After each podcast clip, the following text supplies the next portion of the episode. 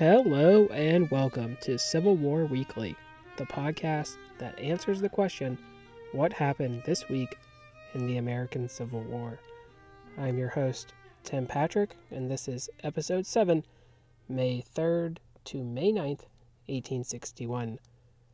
Last week, we mentioned a little about spying and introduced Thomas Jackson into our story. Uh, so we had a lighter week, but let's take a look at events for this week. On May 3rd, President Lincoln will call for more troops, this time on three year enlistment periods. Remember, that initial call for volunteers was only for 90 days, so these are more troops, but on longer service terms. So 42,000 more volunteers, as well as 18,000 seamen. It was clear that additional troops would be necessary to end the war, and without the contributions of the Upper South and border states, the Union would call upon more men from the states that remained in the Union. If we think about the Anaconda Plan that was already mentioned, this move makes the most sense. It would take time possibly longer than three months, say, uh, to accomplish their goals. Bolstering the Navy would be necessary for the Union, given that blockading of southern ports was a key part of the plan laid out by Winfield Scott. By the start of the war, we mentioned that the navies of both North and South would certainly need some work. Without the naval base at Norfolk, the Union would need to look to quickly start producing a vast variety of ships, as blockading on the seas, as well as gunboats to navigate the southern rivers, especially the Mississippi, would be needed. I will leave the discussion of the Navy, though, uh, more in depth at least, for another episode. I know we talked about Arkansas not too long ago, but they will join the Confederacy officially on May 6th. 1861.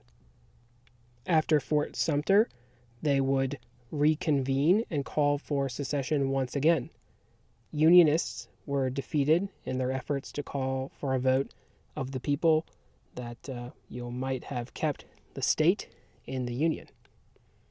Keep in mind, it had been a close run thing when calling for a convention to discuss secession originally. There were a lot of Unionists uh, who held the majority uh, during the during the session. So, with only five votes against, the state would confirm secession from the Union. I think the interesting thing is that although they voted for secession, they would write a new constitution with only a two year term limit for the state governor. Henry Rector, who we mentioned earlier, uh, he was a key role in moving toward removing the state from the Union, and he denied sending troops to Lincoln and uh, possibly even orchestrated the seizing of the arsenal in Little Rock. So Rector has done all these things, but uh, it is unfortunately the sort of end of the line for him as uh, he is being rewarded by getting a couple of years uh, of his time in office removed. This is just more evidence that there was not necessarily a united front, or at least if it was united in some of these states, then uh, you know maybe it was perhaps a little bit uh, begrudgingly at that. It would be in May that the state of Tennessee would adopt an ordinance of secession. Tennessee is an interesting case, as there was a split between East and West. The western part of the state would be for secession, while the eastern part of the state would be against. Uh, you know, part of that is that the western part is more, uh, it's flatter, so there's more uh, agriculture, more large plantations that certainly would benefit uh, from the use of slaves. Whereas in the eastern part, it is a little bit more mountainous, so like the uh, Smoky Mountains there, you know, Gatlinburg and whatnot, that's in the eastern part of the state. Um, so they would not be as uh, reliant on that kind of of agriculture. Relations between the eastern part of the state and the rest of Tennessee, in fact, had already been souring. Uh, there had been previous movements uh, for the eastern part of Tennessee to form a new state entirely, so a little uh, secession of their own, in fact. By 1861, the eastern half was staunchly Unionist, you know, much in the same way we talked about Arkansas. We mentioned in an earlier episode that voters in Tennessee had voted against even holding a convention to discuss the possibility of leaving the Union. That vote was 69,000 to 59,000, so you know, pretty close, but so certainly the majority was there. After Fort Sumter, Governor Isham G. Harris, who was uh, definitely a supporter of secession, called for a special session of the state government uh, so that they could vote for an ordinance of secession. Uh, and that was uh, upon his urging for the state to become independent and then uh, officially align itself with the Confederacy. So, uh, an ordinance of secession was adopted, and Tennessee would soon put the vote to the citizens of the state to see whether they would, you know, officially leave the Union. Even with the overall result being mostly uh, for leaving the Union, that did not mean that those of the eastern part of the state uh, had to necessarily just take it. Um, and in fact, which should be noted that 31,000 of those uh, citizens of eastern Tennessee would actually serve in Union armies. That's the largest number of uh, any uh, volunteers of any southern state that serve for the North. On May 9, 1861, Great Britain will declare their neutrality. The British had already taken a stance of neutrality even before the war was underway. That did not mean, however, that they would not have at least a small part to play, as we have already mentioned in earlier episodes. Cotton was an extremely profitable venture, and Great Britain was a primary recipient of the exported lint from the South. By the outbreak of the war, one in five Brits were involved in some kind of way in the cotton industry. Therefore, it was in their interest to continue that beneficial relationship with the newly created Confederate States. The issue was not quite so pressing due to the immense amounts of cotton reserves held in England, though. So they did have a certain amount of cotton already. So just because the supply is cut off does not mean that they necessarily need to uh, act immediately. The surplus would last until 1862, at which point there was a bit of a crisis uh, in terms of the cotton running out, but certainly by the end of the war, the English would be seeking cotton within their own empire, most notably from India and Egypt reasonable considering the island nation still held many colonial possessions, so it's still a very vast empire that they can draw on for resources. The Confederate government wished for foreign powers, such as Great Britain or France, to recognize them as a nation. The British would realize that the affair was strictly internal, and while recognizing the belligerent status of the Confederates, they would never officially recognize them as a separate nation. No, their concerns were back in Europe, and not so much fixed on their former colony. Britain did benefit greatly from the war because they were supplying North and South with uniforms, ammunition, and weapons. A British shipyard would supply the Confederates with the CSS Alabama, one of the more successful raiding vessels in the Navy of the South, and the only Confederate raider to defeat a Union vessel on the high seas the U.S. government would seek a settlement for the damages inflicted by the Alabama after the war. Arbitration awarded $15.5 million in favor of the U.S. that the British would have to pay. Both North and South would offer bonds in order to fund the war effort. Great Britain would be a large purchaser of those bonds. Stirring up potential war with the North would mean that they would not be able to collect, and money can be a powerful motivator. British citizens would participate in the war. Some 50,000 would cross the Atlantic to fight on both sides. This certainly was surprising, and I myself actually found it surprising when doing a little bit of research. While I'm sure some left for ideological reasons, some were more adventurers than anything. Henry Morton Stanley, who would gain fame for being an explorer of Central Africa, would actually enlist on the side of the Confederates before being captured and switching sides. Stanley had been living in Arkansas and was sent a package with women's clothes when he did not join up. Sort of remarkably, he really did not know what the war was even about, asking his northern captors exactly why the war was being fought in the first place. The Empire had already abolished slavery in 1833. In fact, later in the war, Britain would sign an agreement with the U.S. government to form a combined naval effort to limit the slave trade. Great Britain was not the only country that the Confederate States appealed to for support. Napoleon III, Emperor of France, would also meet with Confederate officials. Much like the British, the French were also affected by the lack of the cotton trade, but they did not wish to start a war with the United States, at least by themselves. Napoleon III did want to expand his nation's colonial power and thus would welcome a recognition of the Confederate States who would aid him in this venture. He sent troops to Mexico in an effort to install Archduke Ferdinand Maximilian of Austria as the new emperor in 1862. It's a great time to do that because America was obviously occupied. Napoleon III would propose for the European powers to negotiate an armistice, but obviously, to the other countries of Europe, his motivations were to continue his overseas empire. France would be a little more receptive to helping the Confederate cause, but ultimately, without England on board, they would remain neutral.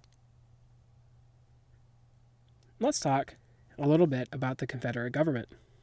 We've been mentioning them without really delving too deep. The original states of the Deep South, who had announced secession early, would meet in February 1861 in Montgomery, Alabama, to officially create the Confederate States of America. The speed at which the government is created is something sort of remarkable. There are accounts of rushed action, the first cabinet meeting happening in a hotel room. The Confederate Constitution would essentially be the U.S. Constitution, except it granted the right to own slaves. We mentioned when talking about habeas corpus that eventually it would also be suspended in the Confederate States. This is a good example of a parallel. There were a few differences, which were not necessarily bad ideas. It prohibited those pesky tariffs, established a district court system, item veto by the president, and a two third approval for appropriations not requested by the president. So there were some interesting concepts that well, you could see as improvements, I suppose. Um, and, you know, obviously it was very similar to the U.S. Constitution. To make things more confusing, there was a motion to use the same flag as the United States. Something sort of like, well, you know, we are the United States, so we should just be keep using, you know, and the stars and stripes there. So that certainly would have been pretty confusing. They would come up with something really close, the stars and bars. Many people confuse the battle flag of the Army of Northern Virginia as the flag of the Confederacy. The stars and bars had three horizontal bars with a blue corner and stars in a circle. Imagine the US flag with only a red and a white and then a red bar, and you know essentially that's it, I guess. The battle flag, which contains a red plane, blue cross, the St. Andrew's cross, sort of like an X with stars in the blue portion is a little bit different. And, you know, there is actually uh, a variation, two variations of the Confederate national flag where uh, this, this pattern is incorporated. Um, I'm going to have some pictures posted to the website, so that should make things a little bit more clear because uh, I know just describing them here on the podcast is probably a little bit confusing. Um, you know, I'm not necessarily good at those kinds of descriptions. You know, I can do the the Bonnie blue flag of the Confederacy, which yeah, was just a, a blue flag with a, a single white star on it. So that's that's an easy one to, for me to describe. But um, gonna have to go ahead and uh, post some pictures so that'll make things more clear. But that is a pretty good point in that um, there were a lot of different flags of the Confederacy, uh, especially in the Western theater of the war. There were a lot of different ones that were used. So uh, that uh, that certainly is a good point to make. But back to the action. Another interesting difference in the new Confederate Constitution is that the president will serve a six year term. The president we've actually mentioned a couple times, and in this case, at least for right now, he is actually the provisional president of the Confederacy. His name, of course, is Jefferson Davis. Jefferson Davis was born in 1808 in Kentucky, but grew up in Mississippi as part of the Southern aristocracy. In fact, his middle name, Finis, means final in Latin because his parents did not uh, want any more kids after they had Jeff. And apparently that reminder worked because uh, he was, in fact, the youngest child, the last child they had. Davis was fairly small growing up uh, and actually was known as Little Jeff uh, during his early school days. He would attend West Point in 1824 and does okay, coming out in at 23 out of 32 in his class. Uh, but he does actually get in some trouble for uh, drunkenness a couple times there. And, uh, you know, he, he gets posted uh, out in the West and actually um, gets charged with uh, not being at his post on time and, and actually defends himself. Uh, you know, apparently that was pretty effective, sort of a preview of things to come because he is acquitted uh, but he does resign his commission uh, soon after. It's during this time in the Army where he meets his first wife, who's actually the daughter of Zachary Taylor. Um, and uh, they, they do get married, although Zachary Taylor is not a big fan of, of Davis. Um, and actually, uh, Jefferson Davis uh, at one point thinks he's going to challenge Zachary Taylor to a duel because um, Taylor is so uh, unapproving of this marriage. Um, but uh, Davis will unfortunately uh, lose his wife uh, due to malaria. They moved to um, Mississippi and they, they both actually contracted malaria, but um, his wife unfortunately dies. And actually, Jefferson Davis, for the rest of his life, is described as a, a sickly looking man and, um, you know, probably could be a, a side effect of having malaria. He certainly looks like he has malaria. He's described it like that um, in, in several accounts. Davis will briefly serve in the Senate for Mississippi, but uh, at the outbreak of the Mexican American War, he will uh, resign that post uh, in order to lead uh, some volunteer infantry. And he actually does uh, fairly well. Uh, you know, he, he did have that West Point background. Uh, he's wounded in the Battle of uh, Buena Vista in the foot, but he refuses to leave the field, and you know, he actually passes out due to his wound. Um, and he, like I said, there's a unit of Mississippi militia, and they're using uh, weapons that are known as Mississippi rifles, which we'll talk about uh, here in the future. Um, but he does a really great job, and Zachary Taylor actually um, commends uh, uh, Jefferson Davis after this. Uh, he, he says that his daughter was a better judge of character um, for the man than, than he was. So, in that regard, Jefferson Davis does get some redemption. After the war, Jefferson Davis uh, serves as the Secretary of War uh, under Pierce, who was a uh, ally in the anti-abolitionist views that, that Davis had. Um, so it's actually um, one of the more effective secretaries of war. Um, Jefferson Davis is actually also responsible for the two wings of the Capitol building as well. So um, that's an, that's also an interesting fact. He does marry uh, again. Uh, uh, Varina Howe is his uh, second wife. So he gets married to uh, someone who is you know, relatively 20 years younger than him before the outbreak of the war. Uh, now, by the time the Confederate States secede from the Union, Jefferson Davis is seen as a safe candidate. He's he's more moderate. he's well liked, and he may actually be able to sway the opinions of the border states. Although a supporter of slavery, Davis was not originally a supporter of secession, though. He was a Unionist, but eventually came around to the idea of uh, leaving the Union. While other members of Congress gave grand speeches announcing their departure, Davis would speak and return to his desk with his head in his hands. It would surprise you to know that the enslaved individuals at his home in Mississippi were under a black overseer, and punishment would not be doled out unless there was a trial with fellow slaves serving as a jury. It may also surprise you to know he was not at the convention in Montgomery. Rather famously, he was at home in his rose garden when word reached him that he was named the new president of the Confederacy. He was a reluctant president. He'd rather be a general, much as he was in the Mexican American War, a leader on the battlefield, rather than a politician. Still, he would have to attempt to do the best under the circumstances. We can take a little bit of time to compare Abraham Lincoln with Jefferson Davis. Both originated in Kentucky, but left their home states. Of course, their paths are a little different, Lincoln being hardworking, while Davis being born into an affluent family. Both Lincoln and Davis would hold much in terms of power as presidents, more so than the regular administrations. But the appointments to his cabinet were more political in nature, whereas in the North, the best men were given the job. Furthermore, Lincoln proved more equipped to navigate the powerful men behind him. Davis, on the other hand, was more of a micromanager, and at times could not control the disagreements between cabinet members.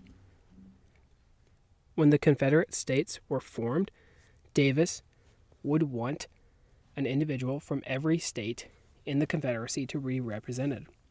It did not help that Davis would be in poor health much of the time and irritable when those in the government disagreed with him. He was a poor judge of people and failed to replace incompetent men with better ones, unlike his opposite Lincoln. Additionally, the Southern government was facing an uphill battle already in almost all facets. Lack of a focus on the economy of the Confederacy would prove problematic. We mentioned earlier that the inflation the Confederate States faced toward the end of the war. Alexander Stephens, a former governor and congressman from Georgia, would be the provisional vice president of the Confederacy. Stephens, although described as sickly and frail, had a long political career prior to the war.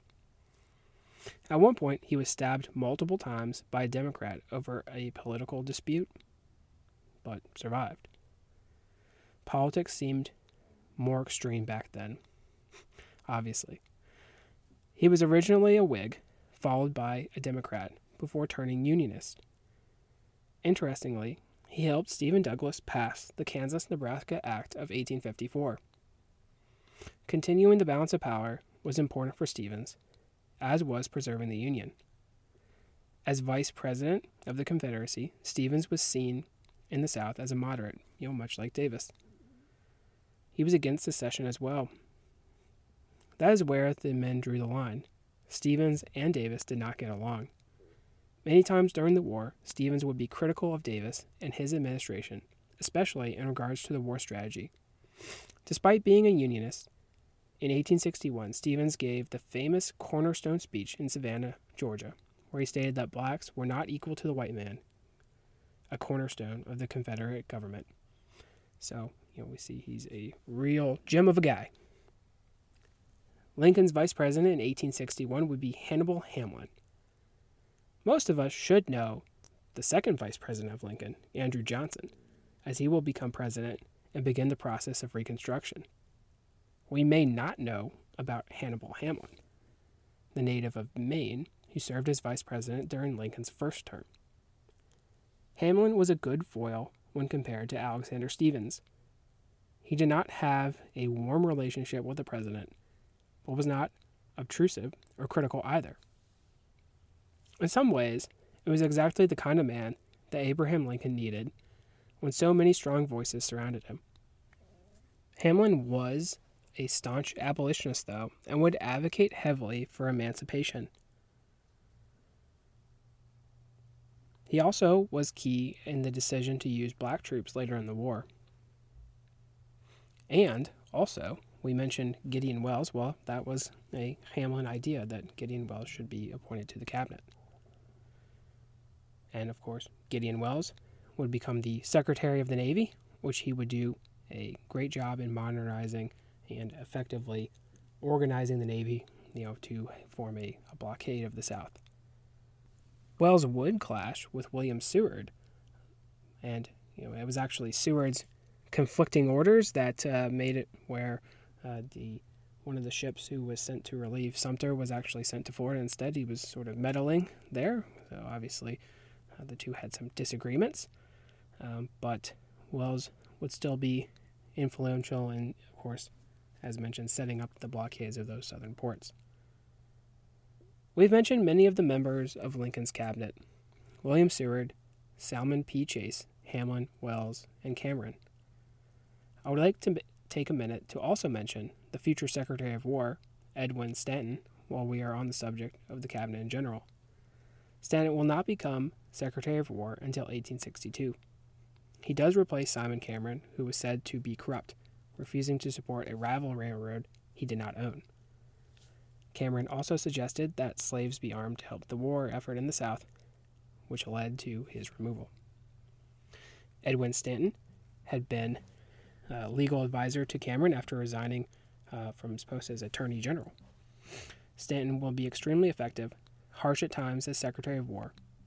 He would cancel foreign contracts for arms in an effort to bolster industry in the North, as well as focus on the development and use of railways for military purposes. Stanton would also be involved in the jailing of anyone who was suspected of pro Confederate sympathies that we've already mentioned. Originally Unionist, he would switch to the Republican Party during the war and become, along with Seward, one of Lincoln's closest advisors. That will be a good place to stop for now. We talked about Great Britain and their role in the war, as well as France. We had a little overview of the Confederate government and really introduced Jefferson Davis properly. We also talked a little bit more about the important members of Lincoln's cabinet. Next week, among other things, I want to introduce prisoners of war I know it may seem like an odd time to talk about that, uh, but there is a method to the madness, so don't worry. If you like what you hear, please make sure to leave a review.